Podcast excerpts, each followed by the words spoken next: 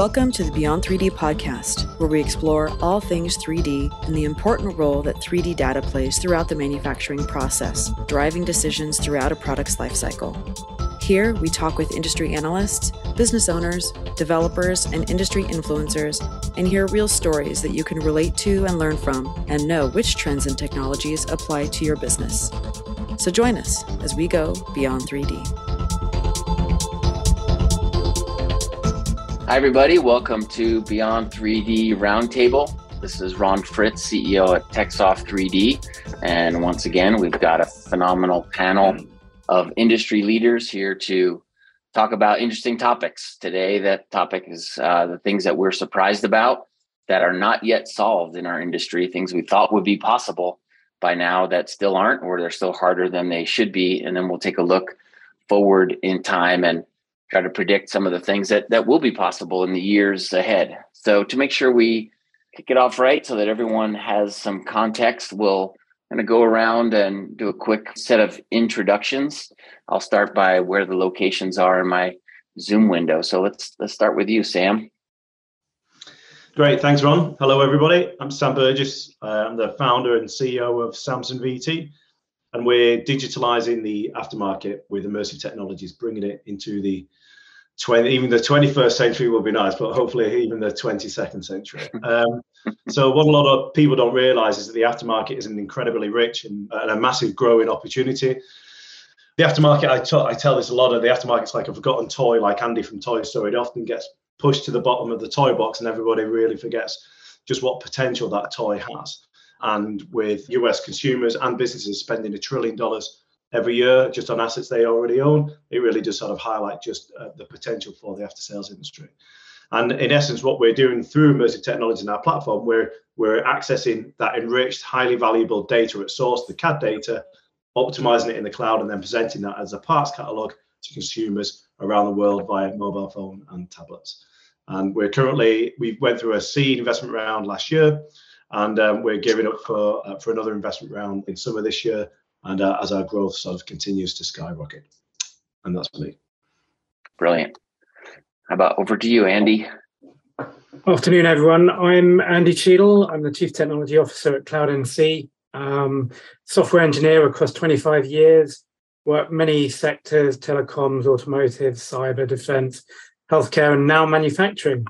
And I work at CloudNC. It's a manufacturing technology and precision parts manufacturer based out of the UK. So very privileged to build technology and run a factory that consumes that technology.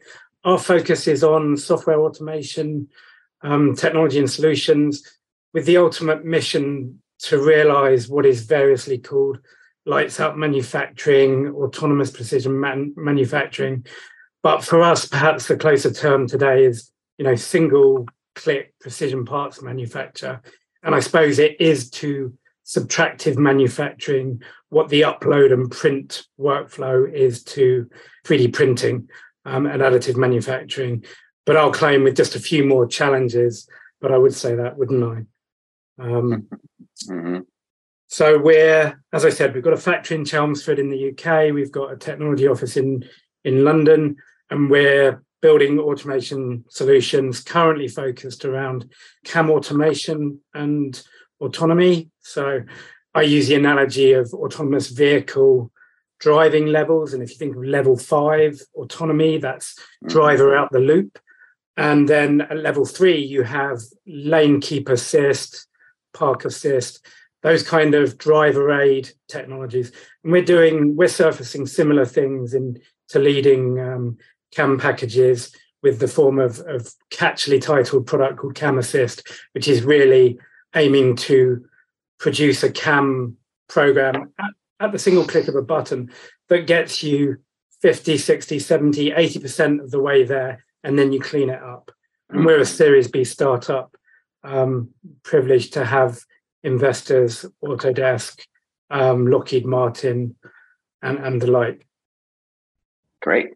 So, from a couple of different startups to Milan, who works for a big company Hexagon, but runs the Sixth Sense program, who deals with some very early stage companies. over to you, Milan.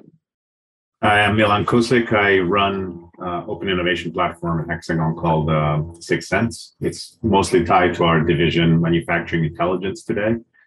We formed this for a basic reason why a lot of corporates do things, which is we trying to find a better way to work with startups and not a traditional accelerator where you come into the program and we you know shake some hands and then you get a check at the end. This is more focused on working together with startups to generate projects that are jointly put together either for a customer specifically or for Hexagon technology.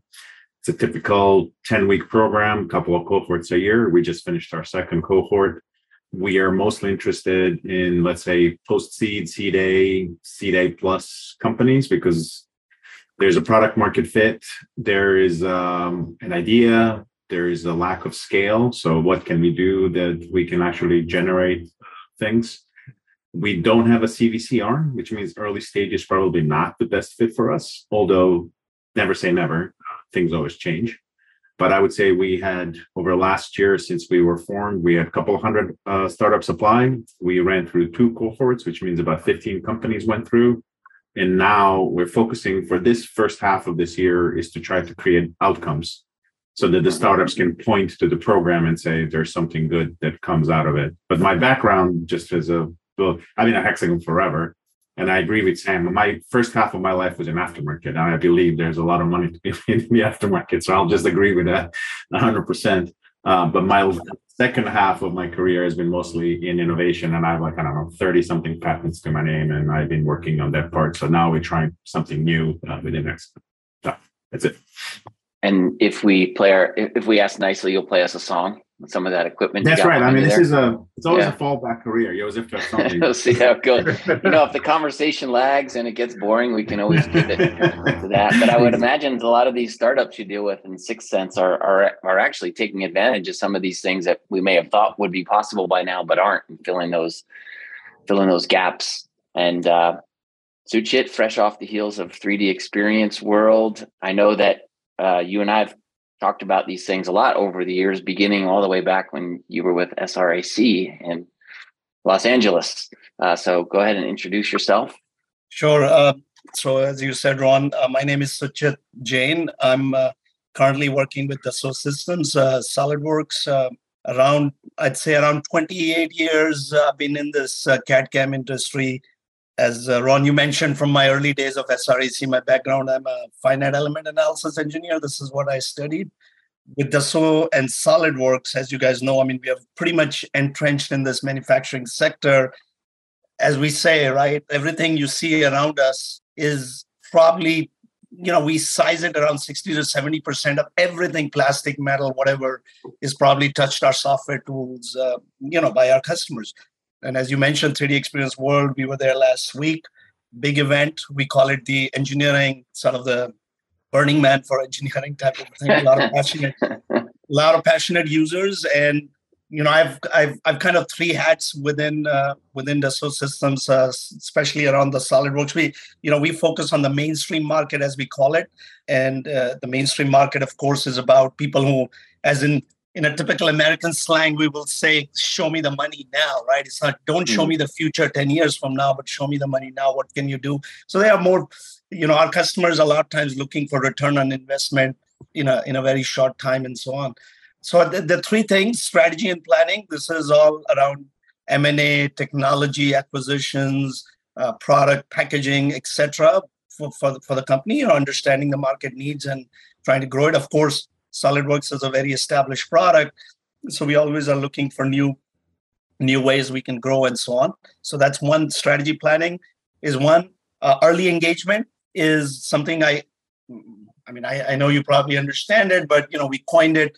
This is our startups, uh, students, and makers because we believe, you know, when it comes to students, we've been. I'm personally very passionate about it. It's a virtuous circle for us. You know, students go to school, they learn our software, come and innovate, whether they work for somebody or start their own company. So our goal here is to nurture sort of that sentiment, that passion. We do it in several ways. So Milan, I'll be happy to talk with you with the mm-hmm. kind of what you are doing.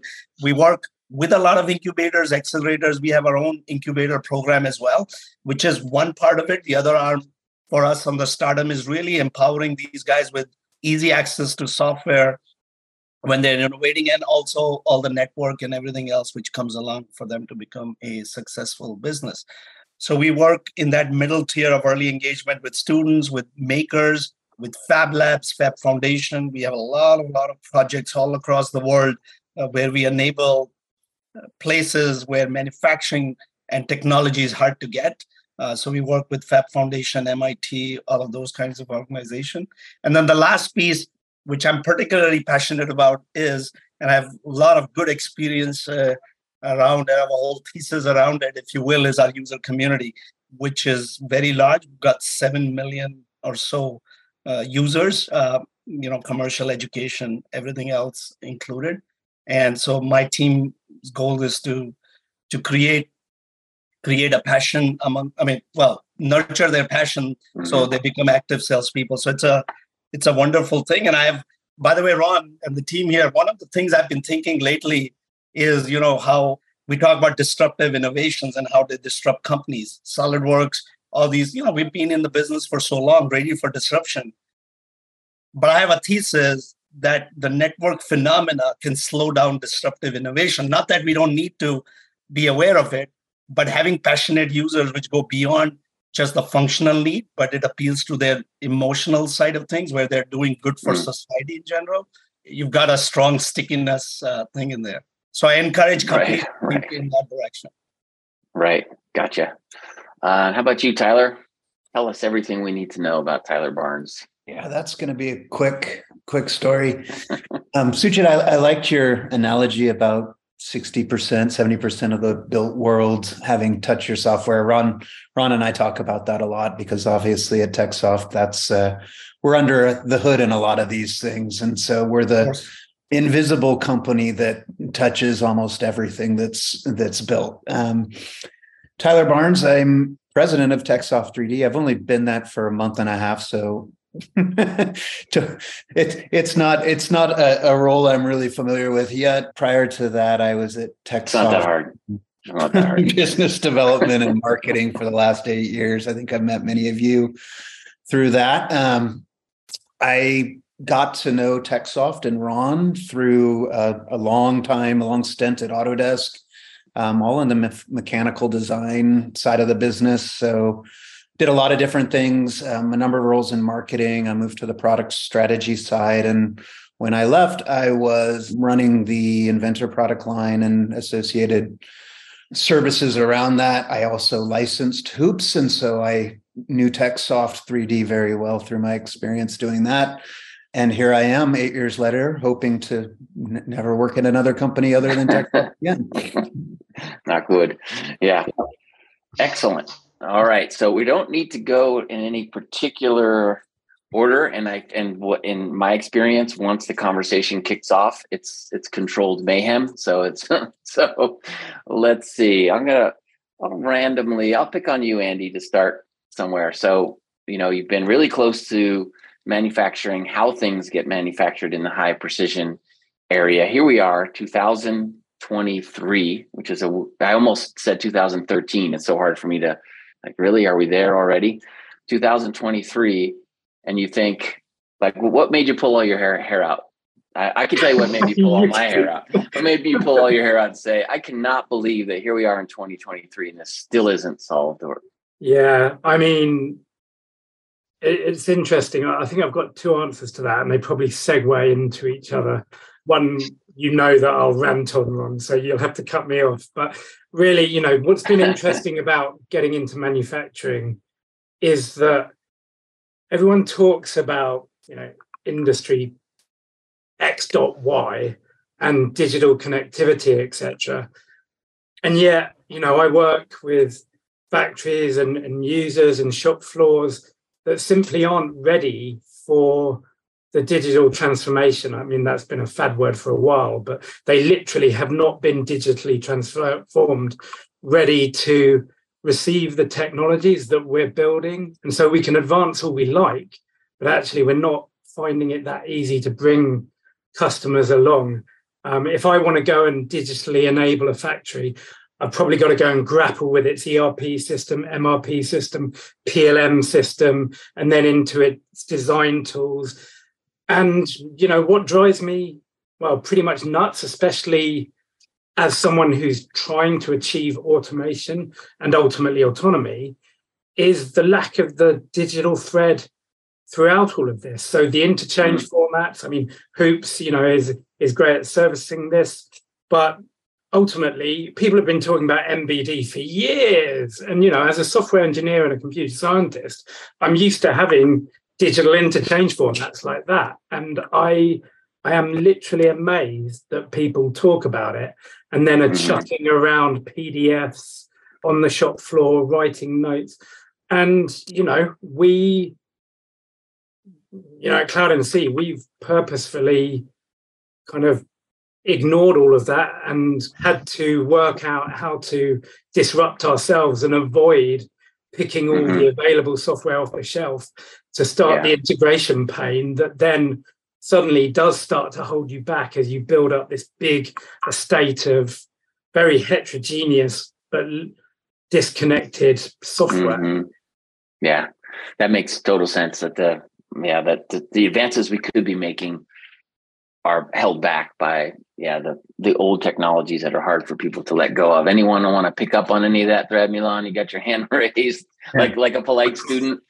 well, I, think I don't know if there's a hand raised in Teams. There's a hand raised thing, but here let's let's let's let's get to the technology piece.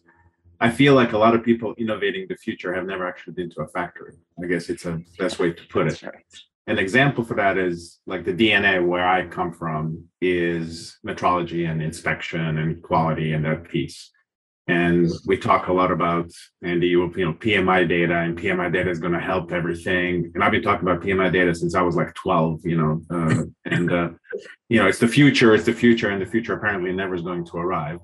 So my, my thing is like, and I think just as a statistics, we went and did research. 75% of factories still use a 2D print with a highlighter to inspect stuff. Yeah.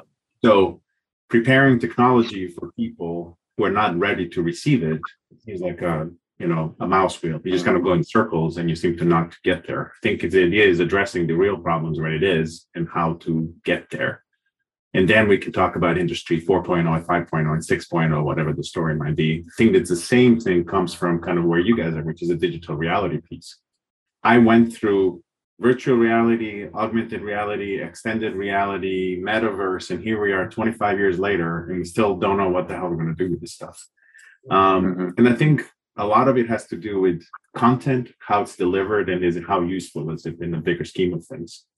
Which is kind of the struggle with some of the startup because you know they like to dream big, but you're like, okay, but what exactly are you fixing on, on a ground level? So to me, a lot has to do with content. A lot has to do how easy it is. Example of that is I think all you guys went through the last 10 years. Are we going to all have a 3D printer at home and we're going to 3D print every single component that's in our house? And people forgot to mention that you have to also be a CAD engineer to do that. So I think technology is there, but the struggle is always to find that perfect mm-hmm. use for it. And to Andy's mm-hmm. point, which is sometimes pencil and paper is all you need. I mean, I'm just being like maybe yeah, commercial. right. That's all you need. You don't need the, the ancients built a lot of impressive buildings. I, mean, uh, I, I have a as Milan, you were talking something. So a thought came to mind. I haven't thought about this before, but a, th- a thought came to my mind you know, is it if I take the car analogy, right? What Elon Musk did with the with the electric car, because you you know, cars existed and they were very, you know, they were functional, they were doing the job. However, Elon had to make a lot of investments and uh, had a conviction to create a, a car from ground up, which was software driven. And and now he's using AI and all the new technology. And you can't use those technology in existing cars. My point on the machines is is is it that, yeah, we keep on talking about software, but the hardware, the machines which are running are still using the old paradigm and they are not changing. And, and maybe somebody like Elon in this industry needs to come up where they create an equivalent of a CNC machine because we're talking about high precision here. You know, create a machine which has all the things Milan you're talking about with the inspection and all the things, but it's software driven with the probably Andy's software on the cloud and uh, you, you, know whatever. Mm-hmm. But that's what I'm thinking is needed, and those things just don't come like that because uh, I mean, look, uh, all the Haas machine, you know, the, all the post processing. I mean, look, it's the same thing we deal with every day. You know, the, the people who know the post processing are the experts, and and you can create all the automation you may like, but they're not good enough or fast enough and all of that because those machines are still the, the same old mm-hmm. machine. Yeah. Mm-hmm. Sam, Sam, you were uh, in a race to break in there. Something's on your mind. I, I mean, so much of that resin, you know, coming coming at this from the end of the the end of the chain, really, in the in the after sales, the aftermarket, all the problems you guys have just described, you know, we, we just see that. And when, when we first started the company, we we were, we were a little bit hesitant with who we approached because we thought, oh, these guys, they're, they're all over it. You know, they had this big, you know, global reputation, reputation, and you know, we just there was an assumption there that we made that that you know they they wouldn't need our technology because surely these guys are doing this already. They're not still pumping out big ring ring binders of paper based parts catalogs. That isn't a thing anymore. And and to our surprise, unfortunately, it is it is still a massive standard within the industry, despite all the you know industry 4.0 talk and and the amount of times I've picked up a magazine that talks about Industry 4.0, I've just not really seen it. Apart from outside of the Siemens Congleton factory, I've not really seen anybody else fully embracing that. So we just see it on a day-to-day basis and, and the opportunities that are missed because of that are just phenomenal. We, I, I often talk about the, the thing that simplified that sums it up for me. I, I talk about this a lot. And Ron and Tyler, you, you, I may have mentioned I do a little bit about mountain biking, but um, you said uh, it a time or two, yeah. uh, when I, uh, I, I bought a, very expensive German power washer and um, uh, and it broke recently, and it broke because of a seal right in the middle of the power washer. So I went on the, the website of this this manufacturer's um, uh, website to buy a new seal, and I just couldn't buy it. I, I had the serial number of the, of the, the model. I had everything that I needed to to find that part, and I couldn't do it. So I went onto eBay and I found a counterfeit Chinese component. It cost me two dollars, so I bought that instead. And there were two big problems with that. One, there's a brand damage reputation because I've just spent 350 quid on a very expensive German power washer that is now held together with a two dollar Chinese uh, O-ring. And then, uh, and then on top of that, there's a reliability maintainability issue. And then on top of that, the third one I'll say is that this particular German uh, manufacturer has lost lost out on revenue because I'm now buying counterfeit aftermarket parts, not the OEM. So the entire industry is fragmented and broken, and that's what we're really trying to address, and we see it on a daily basis. Hmm. Mm-hmm. Tyler, anything spring to mind for you through all of that? No, I, it's as Suchit was talking. It just um, part of it part of it goes back to who we're trying to deliver solutions and software to. It's a very conservative group. If you go down to the designer level, Suchit, I know at least you and I have gone through the 2D to 3D chasm cross. And a lot of this, eh, you know, that took 15 years and it was about as obvious that it needed to happen as it could be. And it's still, you know, for mid-sized manufacturers in the Midwest of the United States, it still took a long time for them to adopt it and i think that's that's part of it. I i was working on the product plan for um, geometric dimensioning intolerances and and pmi for inventor 10 years ago and it had been on our roadmap for 10 years right? Like yeah.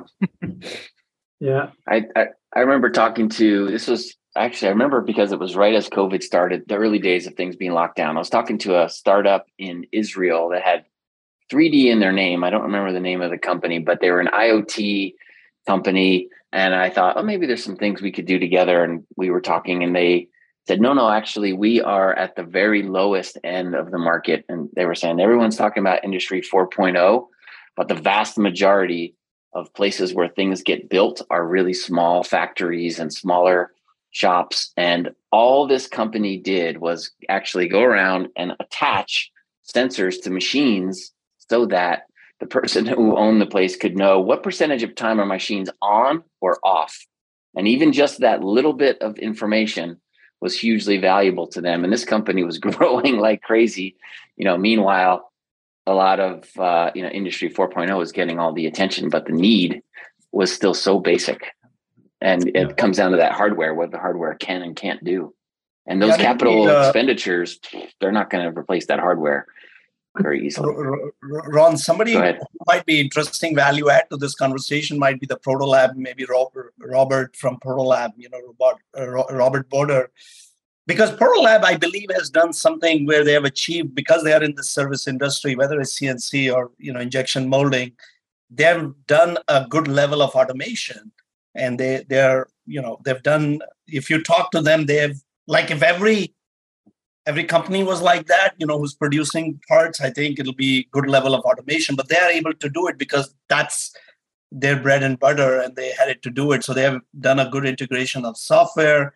Some of these things you guys are talking about, uh, they've automated where they're not looking at 2D drawings and things like that. So, I mean, you know, absolutely, Suchit. I think, you know, I, I, I chat to some of the, the classic CAM vendors, and when we were only building software for our factory, they would say, oh, well, you have it easy because you're building solutions for standardized equipment that you can pick on your shop floor, rather like Protolabs.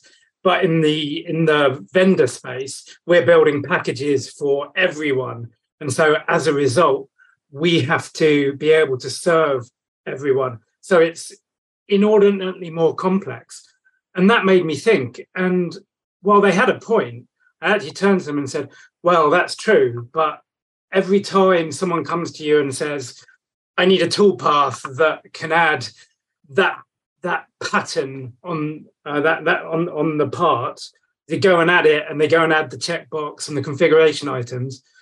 And they didn't, in my opinion, stop and go, do you really need it? And are you willing to pay the true cost for developing that because actually the thing that automation brings is opinionation. So i talk about being opinionated in the automation so opinionated automation because if we're not opinionated about how we produce hmm. something the quality time trade-off etc then ultimately we have to build the cam packages the traditional way that gives the human in the loop every fine grained bit of control. And that's not how you achieve automation. It's mm-hmm. by being opinionated, taking some decisions, doing, removing, and you know, it's not about labor elimination, which people worry about for automation. It's about enabling the human to do less of the menial or uh, simpler, kind of painful and, and repetitive but low value tasks, and actually equip them free them up to do the higher value tasks in an in their opinionated way. I seem to always follow Andy, so I'll just follow what he said with couple, with, uh, with a couple of nuggets of what I think. I said first thing, I think the next big thing is a lot of little things. I think a lot of corporates spend talking about the next big thing, but not taking care of the little things. And I think if you do innovation in those little co- concepts, eventually you solve the bigger problems. I said secondary, I think a lot of people focus on components of things versus a system thinking. So what exactly is the mm-hmm. system you're trying to deliver to the end user from what is the usage? Kind of what Andy mentioned. What is the actual problem you're trying to address? And I'll mention just a quick anecdote, something that we did. You know, Hexagon is known for CMMs and a bunch of other things, but we went into the field and we studied our customers and we see what they wanted to do and we came back and the typical thing when you're doing an engineering technology driven companies you ask people so what do you think customers want? Faster better you know that that, that take everything is about performance. It turned out the thing that people hate about cmms is they don't have enough light so they can't see the work surface. So it was just to put some I mean that was the the extent of fancy innovation because i think we sometimes put ourselves in a trap that it has to be so sophisticated to kind of boost our own egos about being innovative when sometimes innovative stuff is relatively simple. And I think the point that Andy was trying to make, I think, and Jonas reinforced that, is you have to get into the field and you have to watch what people do. Because I also agree that AI should really be assisted intelligence for most of people, not necessarily replacing people, but to assist people to do better jobs in the bigger scheme of things. Mm-hmm. Sam, you were you were but getting in the field, that's a perfect example. You were talking about your actual example of trying to get just this little piece that you needed for this power washer. And Milan, you mentioned that you spent half your career in aftermarket. So what why is it that that manufacturing companies aren't paying attention to that? We're in a connected world. Like you could that that German power washer company could be selling parts to hmm. people all over the world. They don't need a huge distribution network of local resellers, et cetera. Why why do they persistently ignore that piece? I think I think there's a couple of things. I think I think the um, there's a lot of focus on the on the um, you know you got you guys will know this more than I will. You know from the from the designers. You know, the focus is on the new. You know, that's why I use the Toy Story example. It's what's new, the mm. latest design. If you get my experience experiences, you tell a designer he's working in the after, you know, he's supporting after sales projects. Mm. You know, that's is where you're going to get into leave, really, isn't it? You know, because it's not the new sexy thing. So it's like getting hired to fix fix bugs in software. You're not going to do any features. yeah, yeah. no one is interested in that. That's the rubbish job. So uh, th- there's that. But the crazy thing is, you know, we. I'm, I know these stats off the top of my head at the moment because we're going. We're, I've just started my investment campaign again. But you know, there's two and a half times more profitability in in, in part sales than there is in um, uh, new equipment sales. So it's a hmm. massive opportunity, and I, I think there's. I think it's it's it's difficult to get right. I think that's probably the other thing as well. To get that connectedness, to get your own data sorted. The amount of times that we've spoke to big, large OEMs that we've asked for just a simple SBOM, service bill of materials, uh, I mean, I mean, you know, you, you can hear the screams in the background where you know people are just running around. They just don't have the information, and they're so um, it's just not a priority. And I think for us, it's a real education in the market is telling people that it is worth the time investing in getting your information right because actually it will pay dividends in the in the end. Not only will you sell more parts, but you'll deliver a better brand experience to your customers, and it, and it just becomes a win-win situation. Hmm. So MBD and PMI was mentioned a few times, as well as this sort of uh, magical level of information that is gonna is is the critical piece to automation. And once we have that sorted, we can move on from there. So all the CAD systems now are pretty darn good at generating PMI. And is it we you you guys identified a couple of different barriers. One is the fun foundational elements of other technologies that are out there, like different machines being able to be sophisticated enough to have the software that can interpret the PMI. There's cultural differences. Well, that's just the way we do it. We print it out. We use a highlighter. Is that it? Are there other things that are stopping PMI from driving automation? From from my experience, which is obviously at the tail end of the thing, not from the design necessarily perspective, is that it's a skill set. You know, if you just press a magic button and nothing against SolidWorks or any other systems, is mm-hmm. there's built-in intelligence to do that stuff. But sometimes that intelligence cannot decipher from a high precision machining part in a washing machine. Because I remember being in Mexico, this was like 10 years ago, there was PMI data, but the tolerance callouts were so tight that they were failing every single sheet metal part, which you know it was like four millimeters opening. Like I mean, it's a it's a sheet metal machine. It doesn't have to be high precision.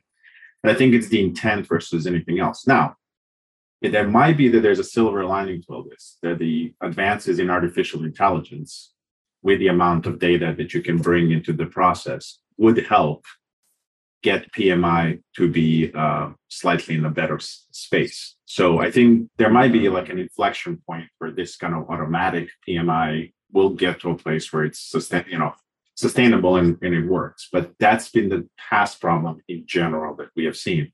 And then other ones, I don't know, what is it? Less than 20%, less than 15% of companies have any sort of PMI on their uh, 3D data. So it's that's why we always revert back to 2D prints most of the time. Mm-hmm. And maybe part of it also is which uh, I, I, I know that in the construction in, industry everybody suffers to, which is the accountability, right? I mean, these things are costly, and paper paper trail seems to be still a better like you know if you have disjointed, not everybody working for one company sort of a thing, and you give something well, hey, here's the PDF on which you signed off on, and then you measure against that versus a digital model if it's you know not in my vault and it goes outside of it well it's no longer the the, the single version of truth. I, I think that sort of mentality is quite pervasive everywhere. You know in cad world we used to call it the pizza box you know the the one the best way of moving uh, uh, sign sign offs is in a pizza box right? Mm-hmm. in a pizza box. So so i think there is part of that as well. Maybe it's because you know everything is uh, also fragmented or there are many players perhaps in the chain that that paper record becomes yeah uh, like, like in, in SolidWorks case, you know, Ron, you mentioned MBD, and you know, you guys are helping us. You've helped us. TechSoft uh, Soft has helped us, and we've been after it, and we thought it'll go away. You know, Gian Paolo has stood mm-hmm. up and said, "Well, we don't want drawings." Well, it doesn't matter what we want or we don't want; it's what the customers want.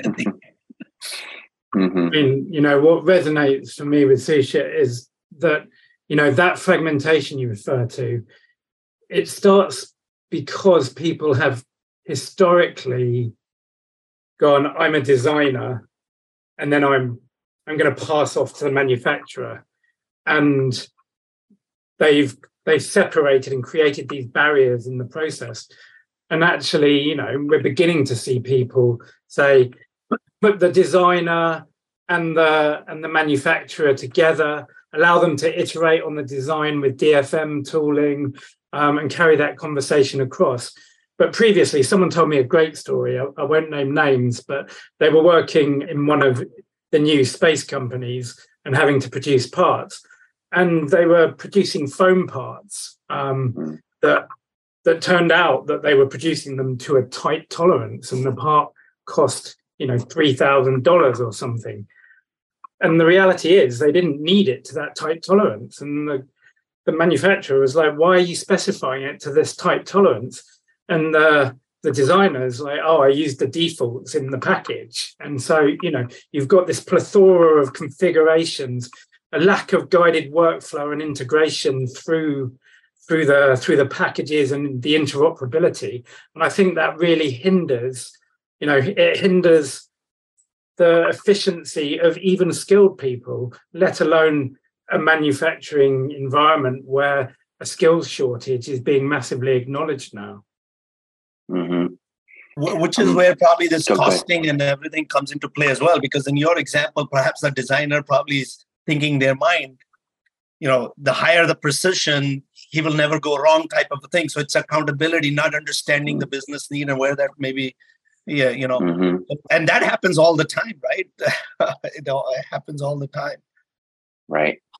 Yeah so you still need even with software defaults that that do choose some opinion the opinion in, your, in this case andy being more precision is better which is not you still need you know you're still at this point where you need a, a, person with some sense and some experience to say yeah that that that doesn't that default or that opinion doesn't make sense in this case.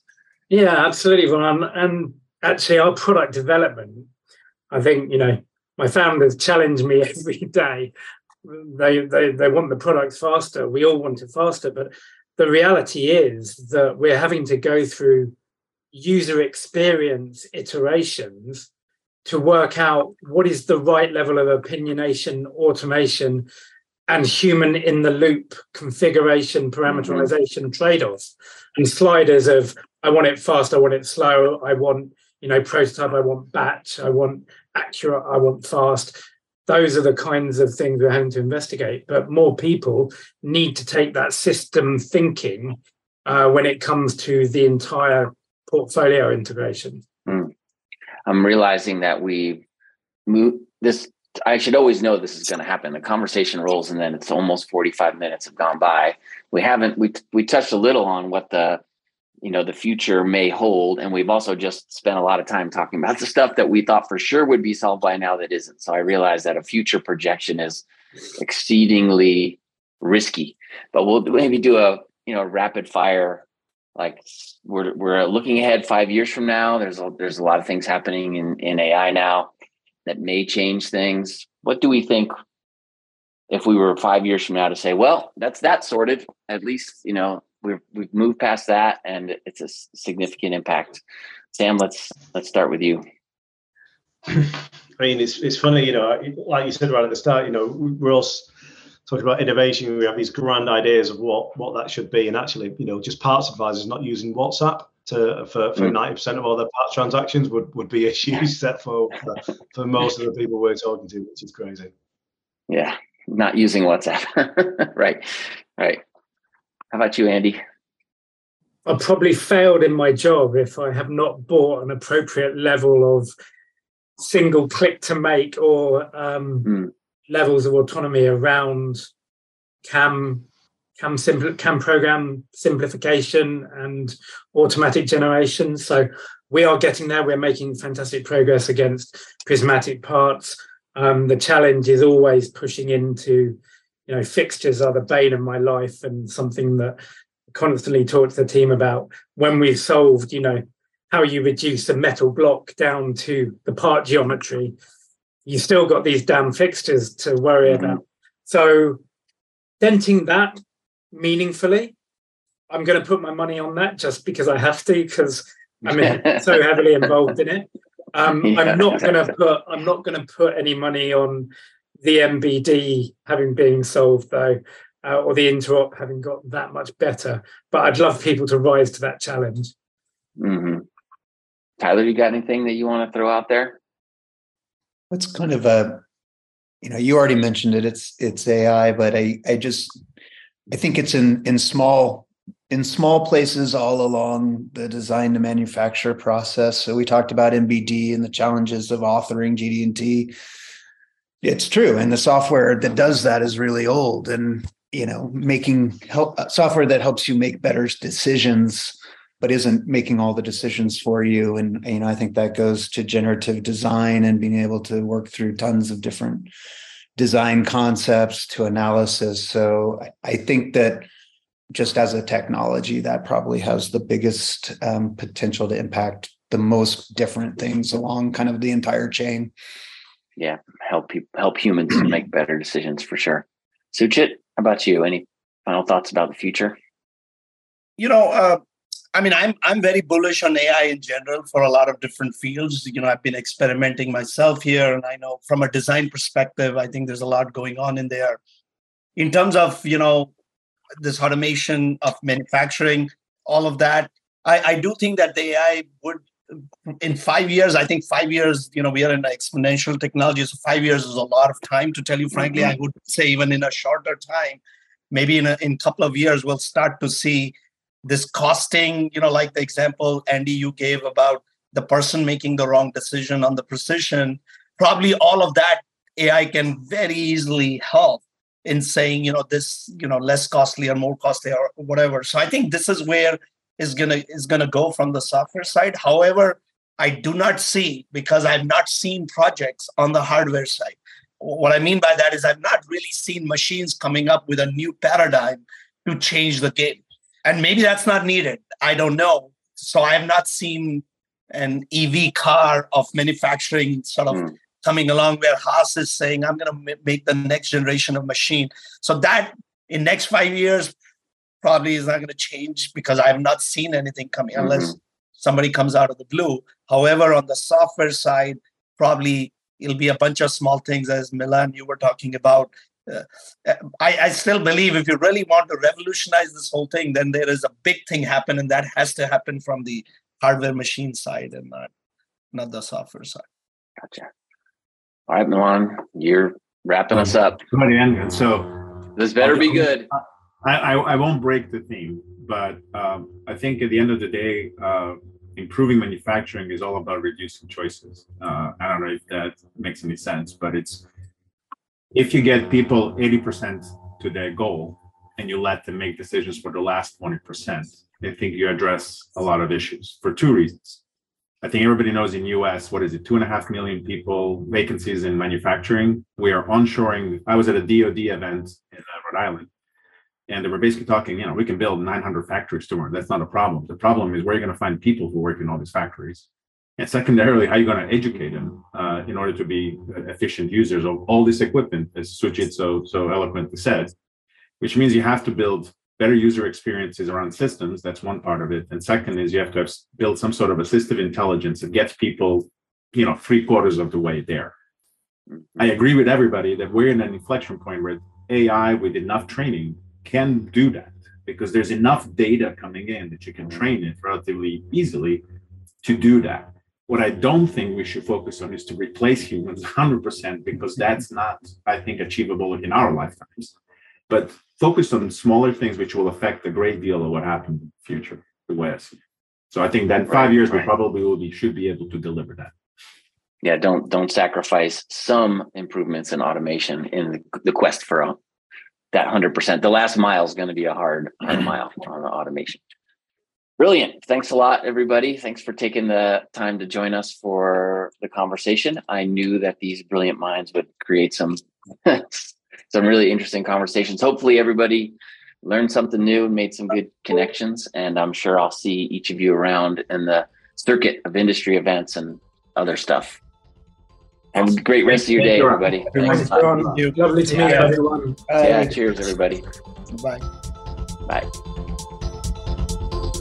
Thank you for joining us on the Beyond 3D podcast, hosted by TechSoft 3D. Be sure to subscribe on iTunes and leave us a review, or subscribe on SoundCloud. To listen to past episodes or learn more about TechSoft 3D, visit www.techsoft3d.com forward slash blog.